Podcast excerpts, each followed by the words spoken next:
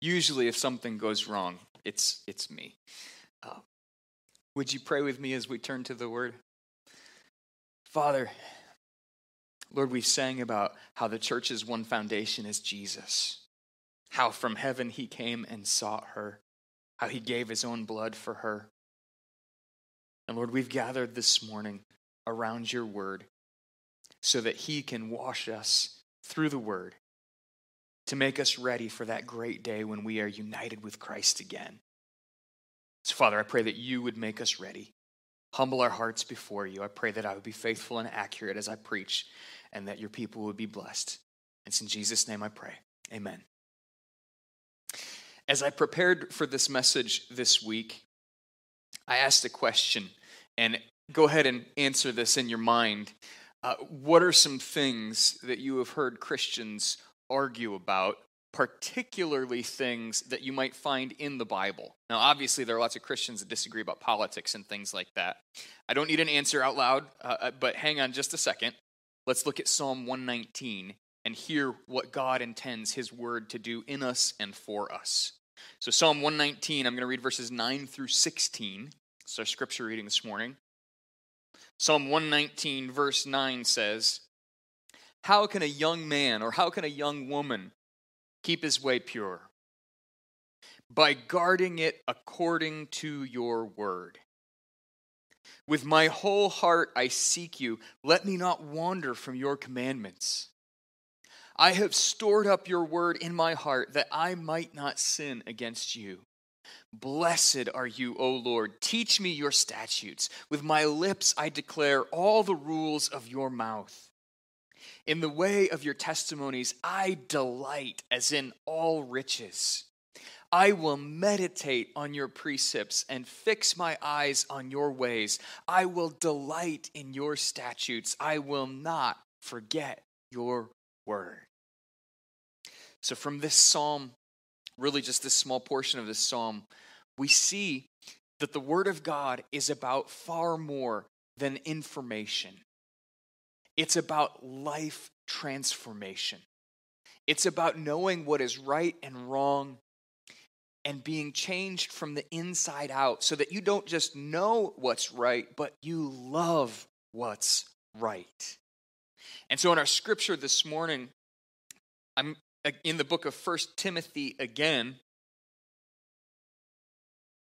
And last week I talked a little bit about how the book of Timothy and the entire Bible is a divine message, and it's a sweet message.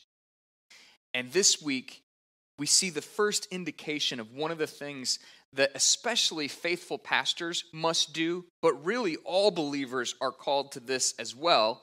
And while you turn to 1 Timothy, I want to give you my main idea this morning.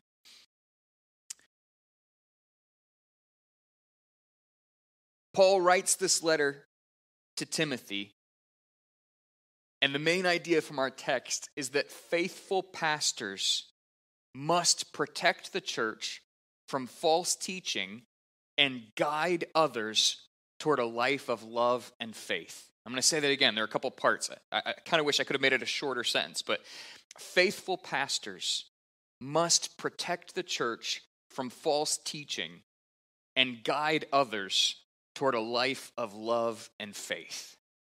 So as I was getting ready this past week, I asked a couple different people, you know, what are some of the maybe kind of humorous and funny things that you've heard Christians disagree about and, and maybe fight and bicker over a little bit? Uh, one of my favorites was choir robes. Uh, Todd Regester, one of the guys that joined the church the past year, uh, mentioned that, you know, some people have the opinion that you, you have to all look the same when you're in a choir because that lets people focus on the words and, and you can be drawn into a deeper experience of worship where you might be distracted by someone's clothing, apparently. And it's fine to have that opinion, but at the same time, how much are you going to go to war for it? How much are you going to fight over it? Uh, I've heard Pastor Ed talk about, he preached a message one time where the whole point of the message was you shouldn't judge people based on what they wear, but you should, you should seek to know their heart and what's inside is what matters. And so he wore shorts, which is maybe the only time he ever wore shorts to preach. And someone was so upset that they left the service without even listening to what he said. People have deep felt convictions about clothes that at the end of the day are not that important. One of the things that immediately came to mind, and some of you are going to be like, oh, yeah, I remember this. And some of you are going to be like, what? Like opinions about the end of the world. Like when Jesus comes back, what's going to happen? And, and Christians love to fight about something called the rapture. Is there a rapture? When will it happen? And, and, so, if that's a totally new word, it's like it's the idea. If you've ever read the Left Behind books or seen the movie or, or whatever, the idea that God is going to remove Christians before things get really bad on earth before Jesus comes back. And, and sometimes you'll see little bumper stickers like, in case of rapture, this car will be unmanned. And Christians loved to try to predict the future about when that would happen and what that would look like. And they disagreed a lot. And sometimes their disagreements became arguments and distractions from the main point of what we are called to do. That's not to say we're not to be discerning. That's not to say you shouldn't study these things and learn about them. What it is to say is sometimes Faithful pastors have to protect the church from false teaching and guide others toward a life of love and faith. Teaching is not just judged by content agreement among them, and that's how it ought to be. You ought to know what you believe. You ought to be able to discuss what you believe.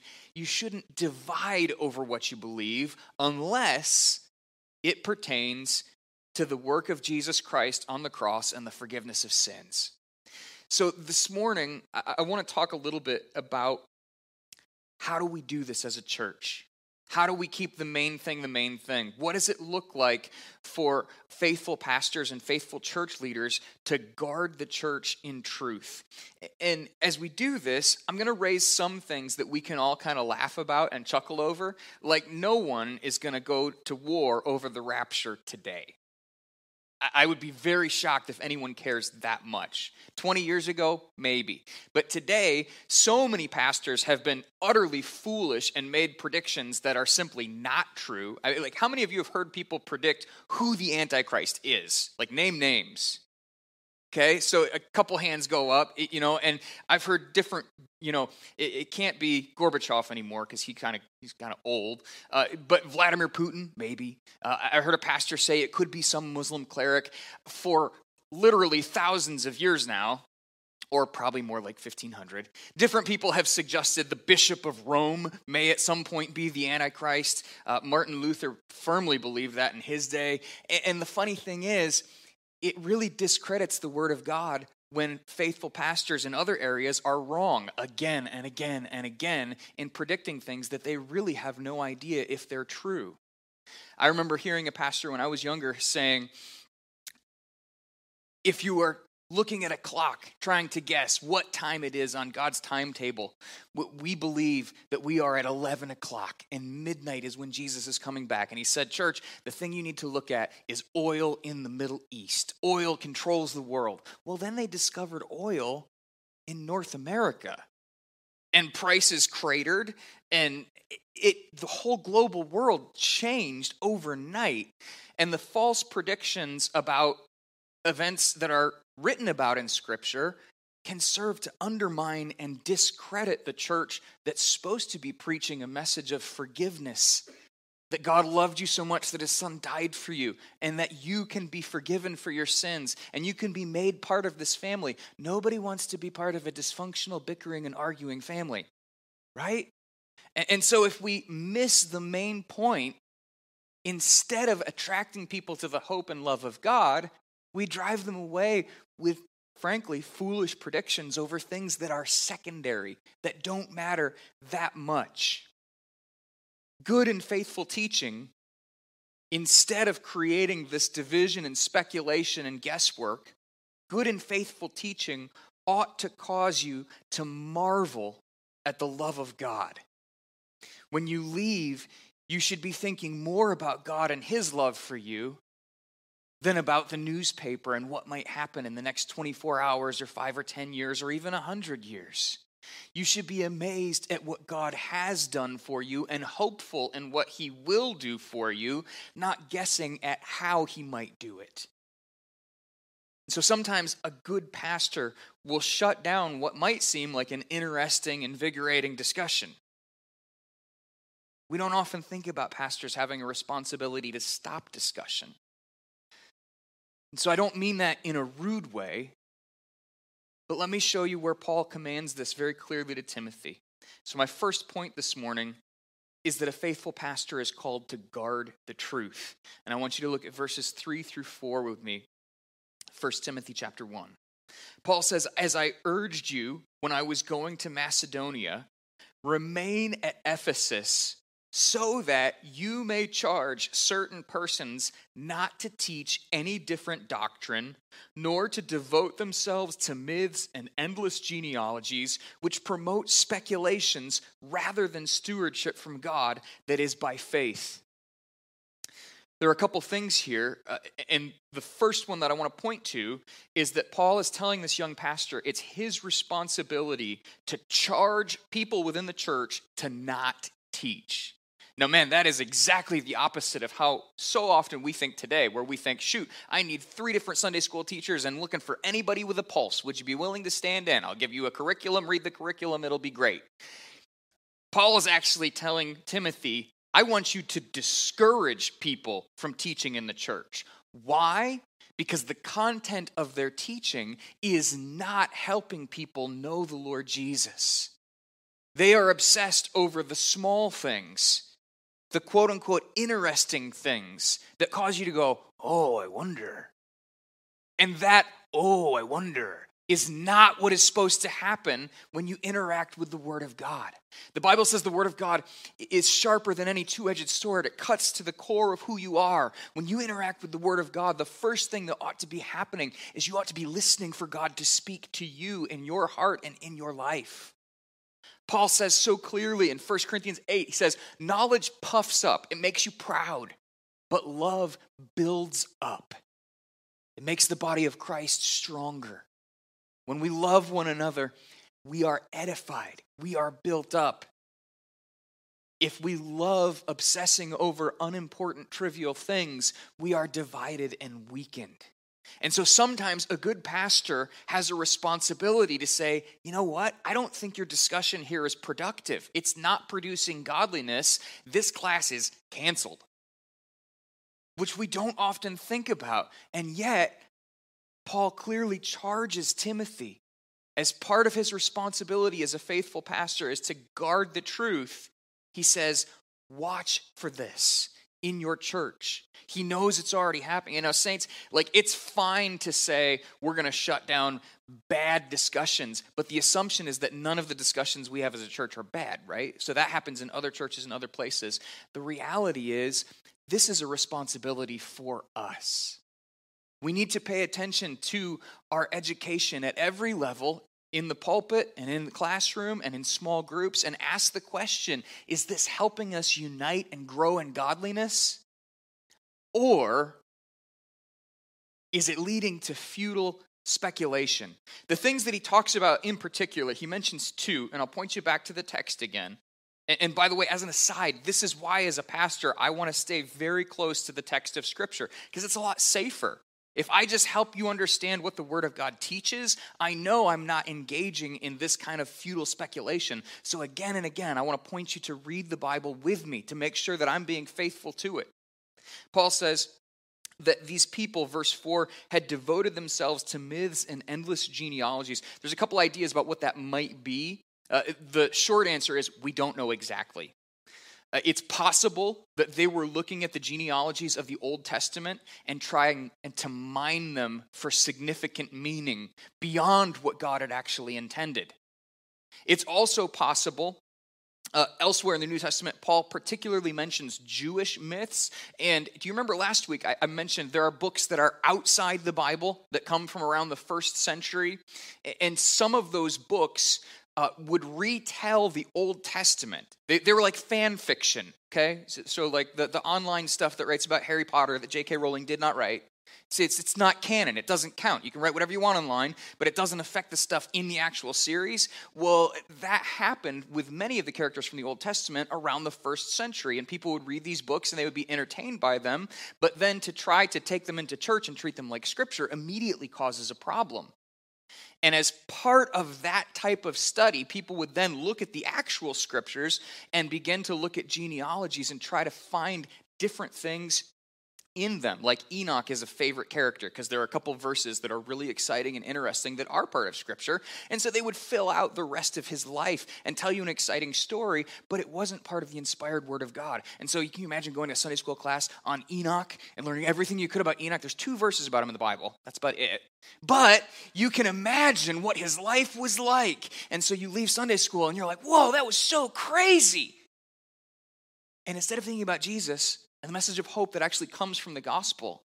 You're obsessed over a minor character and guessing about things that you cannot be certain. That's what Paul's talking about. If you love to try to figure out details that are outside of the main gospel, I'm not saying you shouldn't think about it at all. Go ahead, study.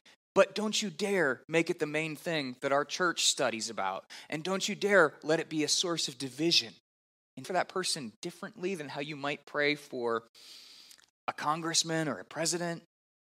You know, because Paul tells us we're supposed to pray for kings and those in authority. And this guessing game probably is not leading us to faithfulness in prayer. So, looking at the result of trying to figure this out, futile speculation and interest, and, and maybe even hoarding and craziness, tells us that something is off. If instead, after Sunday school, we think, guys, we've got to we've got to set aside some time. We need to pray for our leaders. Things are scary. We don't know what's happening. Let's let's pray that God would lead them to faith in Jesus, that God would bless them with truth from his words. They make wise decisions that bless the whole world. Let's be faithful in praying for our leaders. That's a fruit of a good and faithful discussion because it's profoundly biblical. It's what we're supposed to be doing in our hearts and with our actions.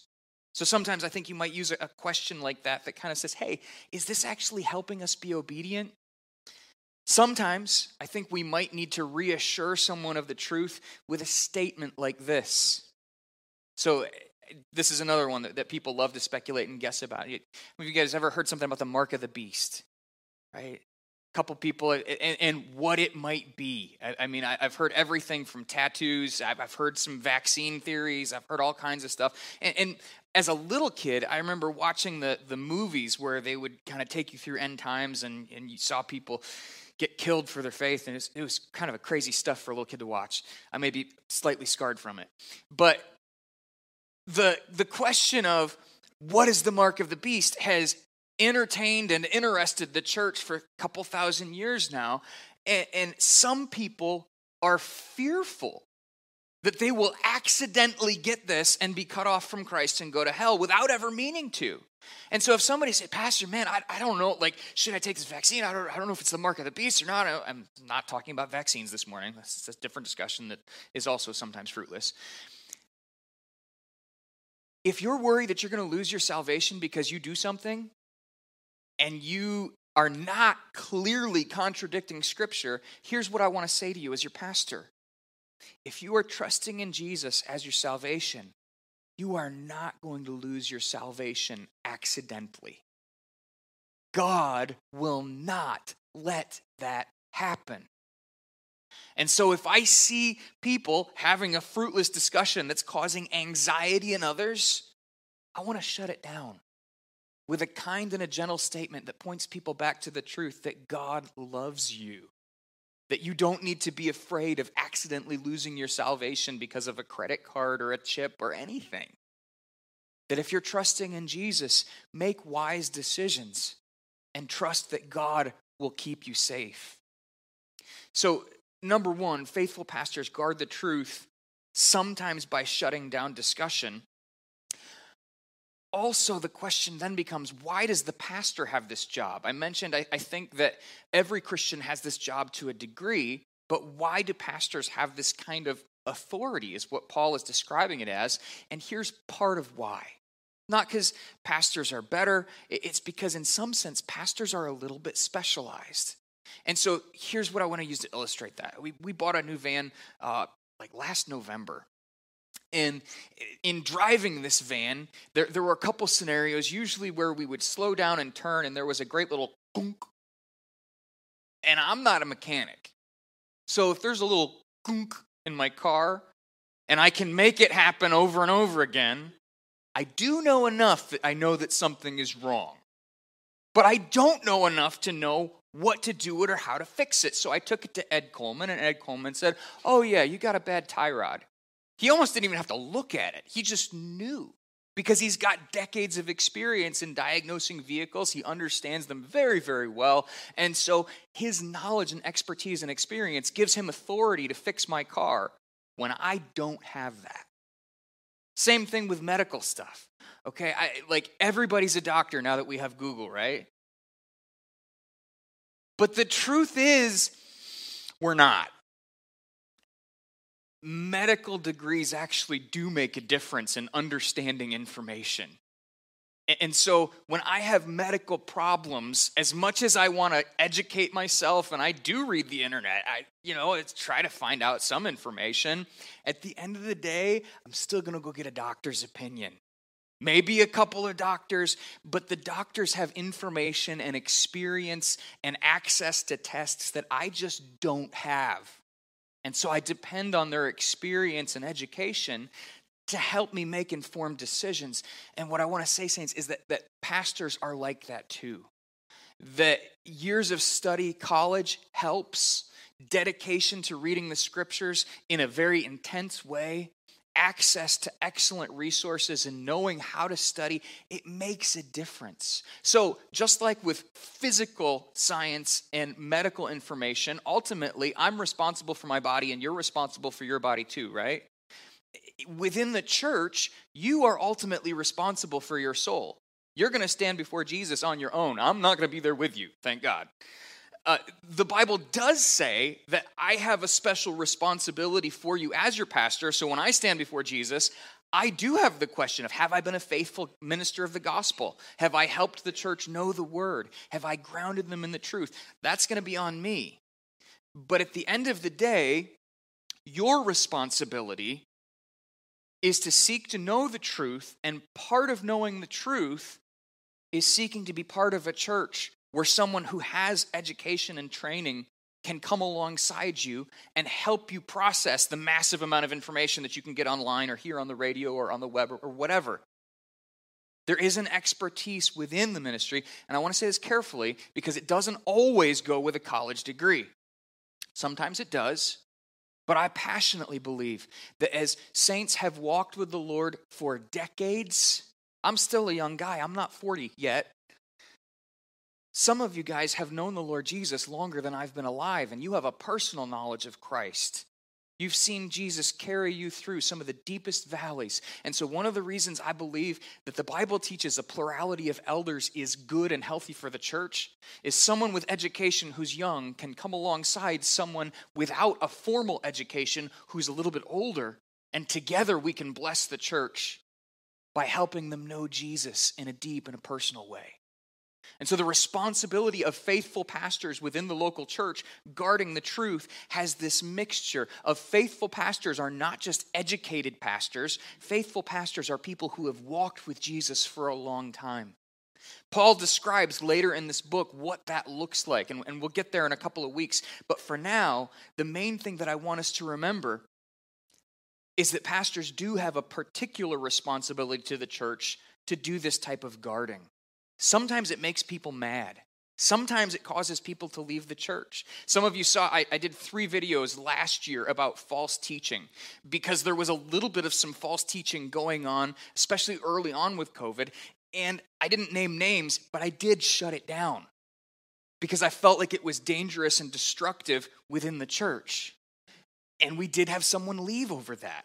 He said, Who are you? I said, Well, I'm trying to fulfill the, the responsibility that I have as a faithful Christian pastor. I'm, I'm nobody, but the Word of God is everything. And if the Word of God contradicts this teaching, we can't have it. It's not helpful, it's not healthy. In fact, it's destructive and dangerous.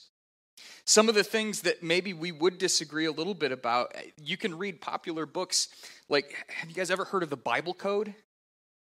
Uh, it's, it's a New York Times bestseller that claims that you can look at Hebrew letters and every Hebrew letter has a number associated with it. That is actually true.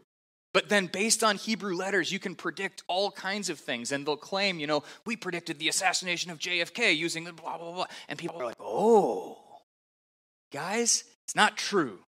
That's not what the Word of God is for. And so if somebody comes to you with this kind of book and you're like, man, I don't know Hebrew, I don't know. Like, if you don't know, you can come to me, you can come to another pastor you respect say, Pastor, what do you think of this?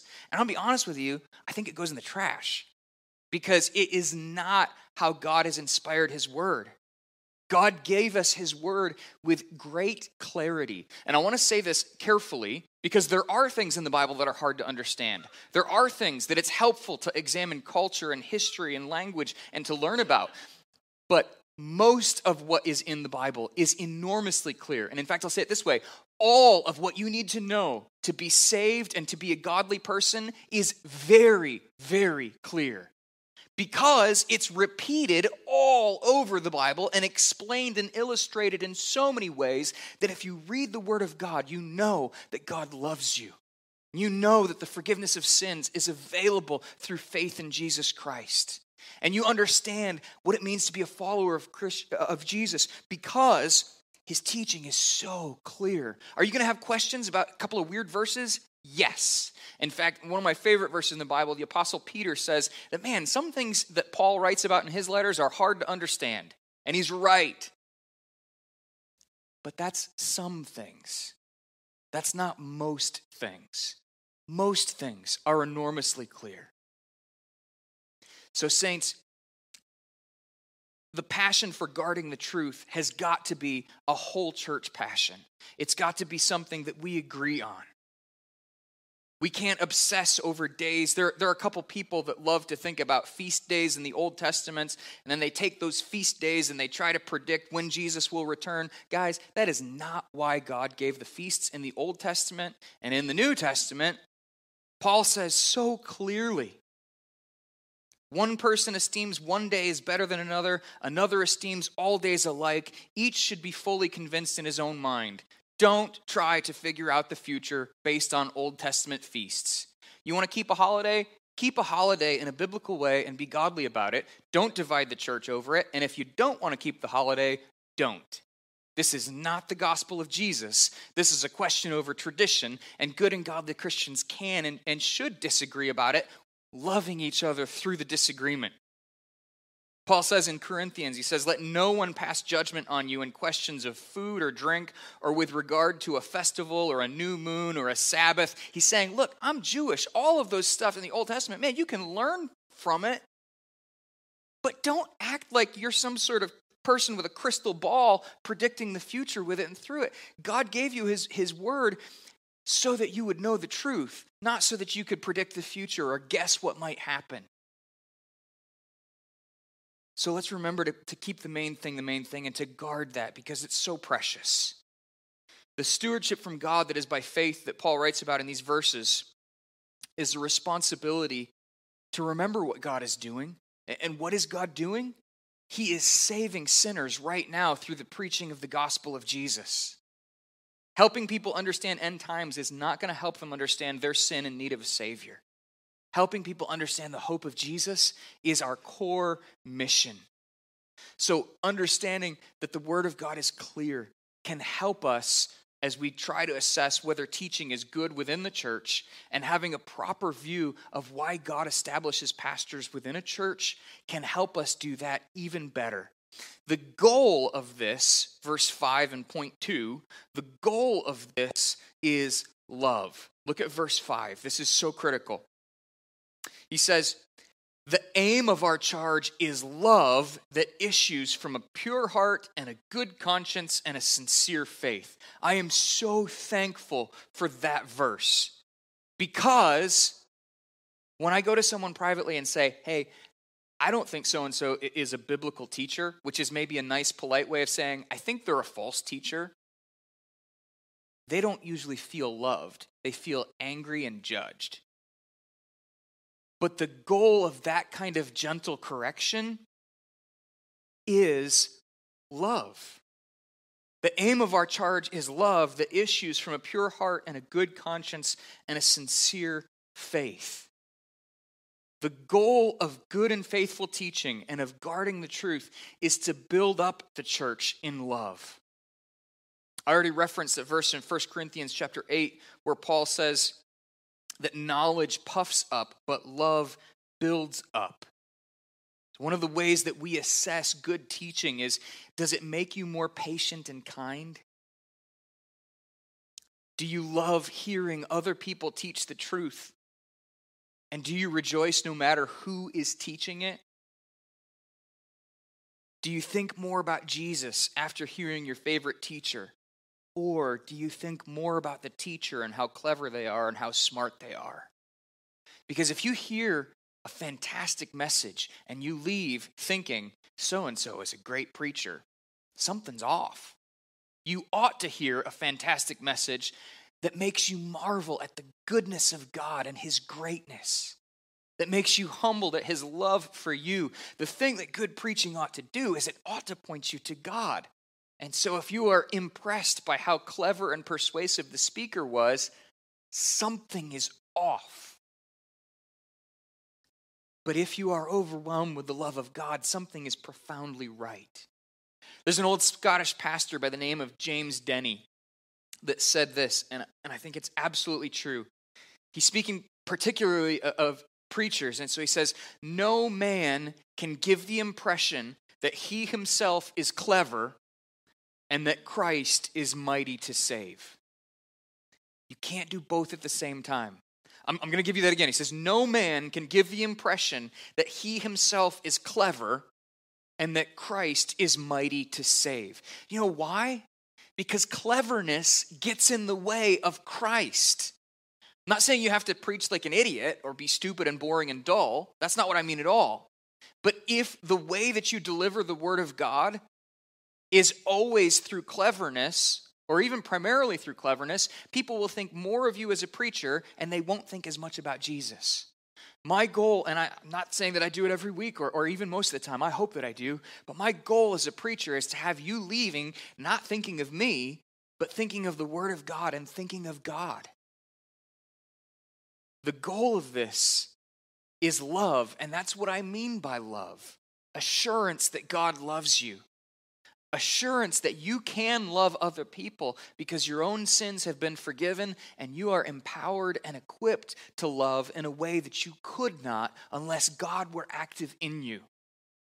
So, as much as it might seem mean and judgmental to shut down someone else's favorite teacher or whatever, the goal is to love one another and to love God faithfully. That's the aim of this command to stop some people from teaching. And Paul ends this by talking about the guilt of bad teaching. So I've taken a moment to talk about guarding the truth and what that looks like. Taking a moment to talk about the goal of love, which is why we guard the truth. Finally, I want to end talking about the guilt of bad teaching. So look at verses 6 and 7 with me the guilt of bad teaching. Paul says, Certain persons, by swerving from these, have wandered away into vain discussion, desiring to be teachers of the law without understanding either what they are saying or the things about which they make confident assertions. And we're going to talk a couple places in 1 Timothy. Paul circles back to this idea. Uh, he says, certain people Timothy would have known immediately who he was talking about. Later in the book, he actually names two of them. In verse 20, he mentions Hymenaeus and Alexander.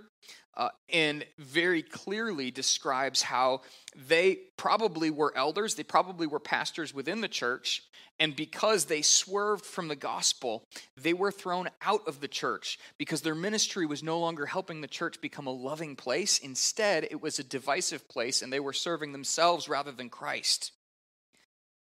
But here in our text, he just says certain people. And in a way, that's really helpful because by leaving them anonymous, he leaves it open that at times we've got to be careful. I might be the certain person that needs to be shut down. You might be the certain person that needs to be shut down. We need to guard the preciousness of the gospel by being open to the possibility that, man, I might be obsessed with the wrong thing right now. I might be chasing a rabbit trail and it's really interesting to me and I enjoy it, but it's not beneficial to the church and it's not building up the church. And so Paul's warning that certain persons have swerved from the preciousness of the gospel and the, the aim of the charge, which is love and a pure faith, can be a warning to each of us. Test your heart. Are you full of the love of God? Are you focused on the work of Christ? Are you drawing other people to the work of Christ? Because the reality is, any one of us could be this certain person at one time or another. The other thing I want to draw your attention to is the last two words that these people make confident assertions. They make confident assertions what that means is sometimes somebody will ask me a question about the Bible, and I will say, man, here are two or three possibilities. This is the one that I think is right. This is the one that like like the the discussion that I was telling you about how these different guys were talking about the millennium that, that appears at the end of Revelation. And they were saying, Man, you know, I respect your view because this evidence is really strong, but I don't know about this. And in humility, we'll lay out different possibilities and say, we're going to try to understand, but at the end of the day, nobody's really sure. That's not confidence. And sometimes humility says we shouldn't be super confident about these minor things. These people are enormously confident. They are very confident, and at the same time, they are very ignorant. They are interested in minor passages of the Bible that are distracting people away from what God is doing in Jesus and at the same time, you would have heard them talk and thought, wow, that was so great. You might have left Sunday school and felt like that was the most interesting Sunday school class I've ever had. Get in your car, go home, man. I love my church. And the reality was, it wasn't beneficial or helpful at all. Is their confidence and their desire to teach has absolutely nothing to do with their qualifications to teach. You can be confident and interesting and be completely unfit for ministry. What is a qualification for ministry? Is faithfulness to Christ. Love for what not just a few interesting minor passages of the Bible say, but love for what all of the scriptures teach humility that, that is willing to admit when you don't know something, and absolute bedrock confidence in Jesus Christ. We want to be confident in Christ, not in our private small opinions. These people were passionate in how they presented the Word of God. They were confident in what they thought. And Paul says they were completely in error and had no business teaching no matter how many people attended the class or how interesting people thought it was. Saints, this matters because sometimes what's interesting is not what's edifying. We are called to be ministers of the gospel of Jesus Christ. Good preaching is not just smooth presentation and enjoyment. The test for good preaching is truth and love. Is it true? Can you find this truth in all of Scripture? Does it help us understand the love of God for us? Does it help us love other people? The test of good preaching and teaching is not just do I feel good after I listen. Sometimes really great preaching leads to weeping and repentance that leads to life. Look at the great sermons throughout the book of Acts. It describes how Peter would preach the good news of Jesus and people would say, Man, our hearts are cut to the quick. What do we do? What do we do to be saved? And Peter would point them to Jesus and say, Believe on the Lord Jesus Christ and you will be saved. Do you think they felt happy after they realized their sinfulness? No. Good preaching will sometimes expose your sins and then lead you to the hope of Christ. It never leads to despair, it always leads to hope in Jesus. But there are so many best selling authors and teachers today that, man, they'll have great big smiles and giant full auditoriums, and people will leave feeling good. And they've never confessed their sins and realized their need of a Savior. Next week, we're going to talk more about the law because Paul will talk about how these teachers in particular misused the law, meaning the Old Testament, the rules that God laid down for his people. Some of what they were doing is, is they would say, you know, hey, if you really want to be close to God, eat this food and not that food. If you really want to be close to God, you should probably be single forever and don't get married. And so they would start adding rules on top of things. Friends, there are great and popular teachers that don't even claim to be Christians that will give you rules for living, and they're okay. I'm not saying they're bad. But if you believe that those rules make you more acceptable before God or that God loves you more deeply because you have your life together and you follow a set of rules, you're believing a lie. God doesn't love any of us because we're good people. God loves us because He's God and He sent His Son to save us. Scripture teaches that while we were yet sinners, while we were a wreck, while we were a mess, God loved us before our lives were ever together. And that's great news for those of us who still don't have our lives together. Because God loves you not because you're able to follow a system or a set of rules. God loves you because He is a God of love. And He's offered you salvation even if you can't get your life together. The hope of Jesus Christ is that it's a free gift of grace to all people. And that's how we know God loved us. Can you imagine if we had to do things in order to earn God's love? Salvation wouldn't be grace. The church couldn't be founded on love, it would be founded on requirements for membership. But instead, because the love of God is conditioned on nothing, we can say that the church is built on the love of God because you don't have to do anything to be a member here. You have to be a believer in Jesus Christ, understand His grace and His love for you, and understand that He died for your sins and rose from the dead. That's the main thing. Friends, sometimes we need to dig deep in the Bible but it must never distract us from Jesus Christ and what he's done for us.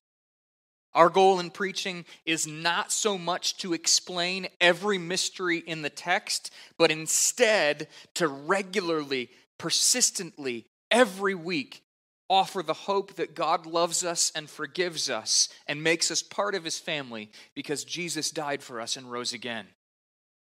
So, friends, as I close, I want to encourage you to think through what draws you to the Word. Are you drawn to the Word? Are you curious about things that we can't know for certain? Or do you have a deep thirst to know God in a deeper and deeper way? Friends, as we think about what we do as a church, as we establish Sunday school classes, and, and we hope to do that soon, as we think about small groups and as we think about how we grow in the knowledge of the faith, let's be faithful to listen to the leadership that God has established and is establishing in our local church. Paul will talk a little bit later in this book about how our leadership is accountable to the congregation. The final authority in the church is the congregation. And yet he does establish these leaders to guard the truth and commands them to guard the truth. So let's be faithful to listen to the leadership that God establishes in our local church. Let's pray for our leaders. It's not an easy job to know when to rebuke and when to speak a compassionate, kind word. Some of my least favorite verses in the Bible are when Paul says things to pastors like, rebuke, because it means that sometimes I have to. Let's pray for our leaders that we do this wisely, full of the love of God and full of grace. Friends, every one of us here, let's check our hearts as we listen to teaching. Are you drawn to teachers that interest you and entertain you, or are you drawn to teachers that overwhelm you with the love of God? Are you drawn to teachers that help you love the Lord Jesus more and more? And finally, in order to make that assessment, let's make sure that we remember Jesus. This is why once a month we observe communion as a church to remember his body and his blood for us, that he died for our sins and rose from the dead. We need that regular reminder of what makes us a Christian. It's not following a set of rules, it's, it's not being part of a certain culture. It's Jesus Christ. He does this for people all over the world who come to him in faith. And so let's remember Jesus Christ. so that as we seek to grow in the faith by listening to preaching and teaching, we keep the main thing the main thing. Would you pray with me? Father, Jesus has said to us that he will build his church. And we ask that he would build it here in Holly, that it would be united around the truth, that you would protect us from false teaching, that you would give us leaders with courage and conviction and faithfulness, so that the love of God is guarded and spread all around the world. We pray that you would strengthen us by your Spirit according to your word. And it's in Jesus' name I pray. Amen.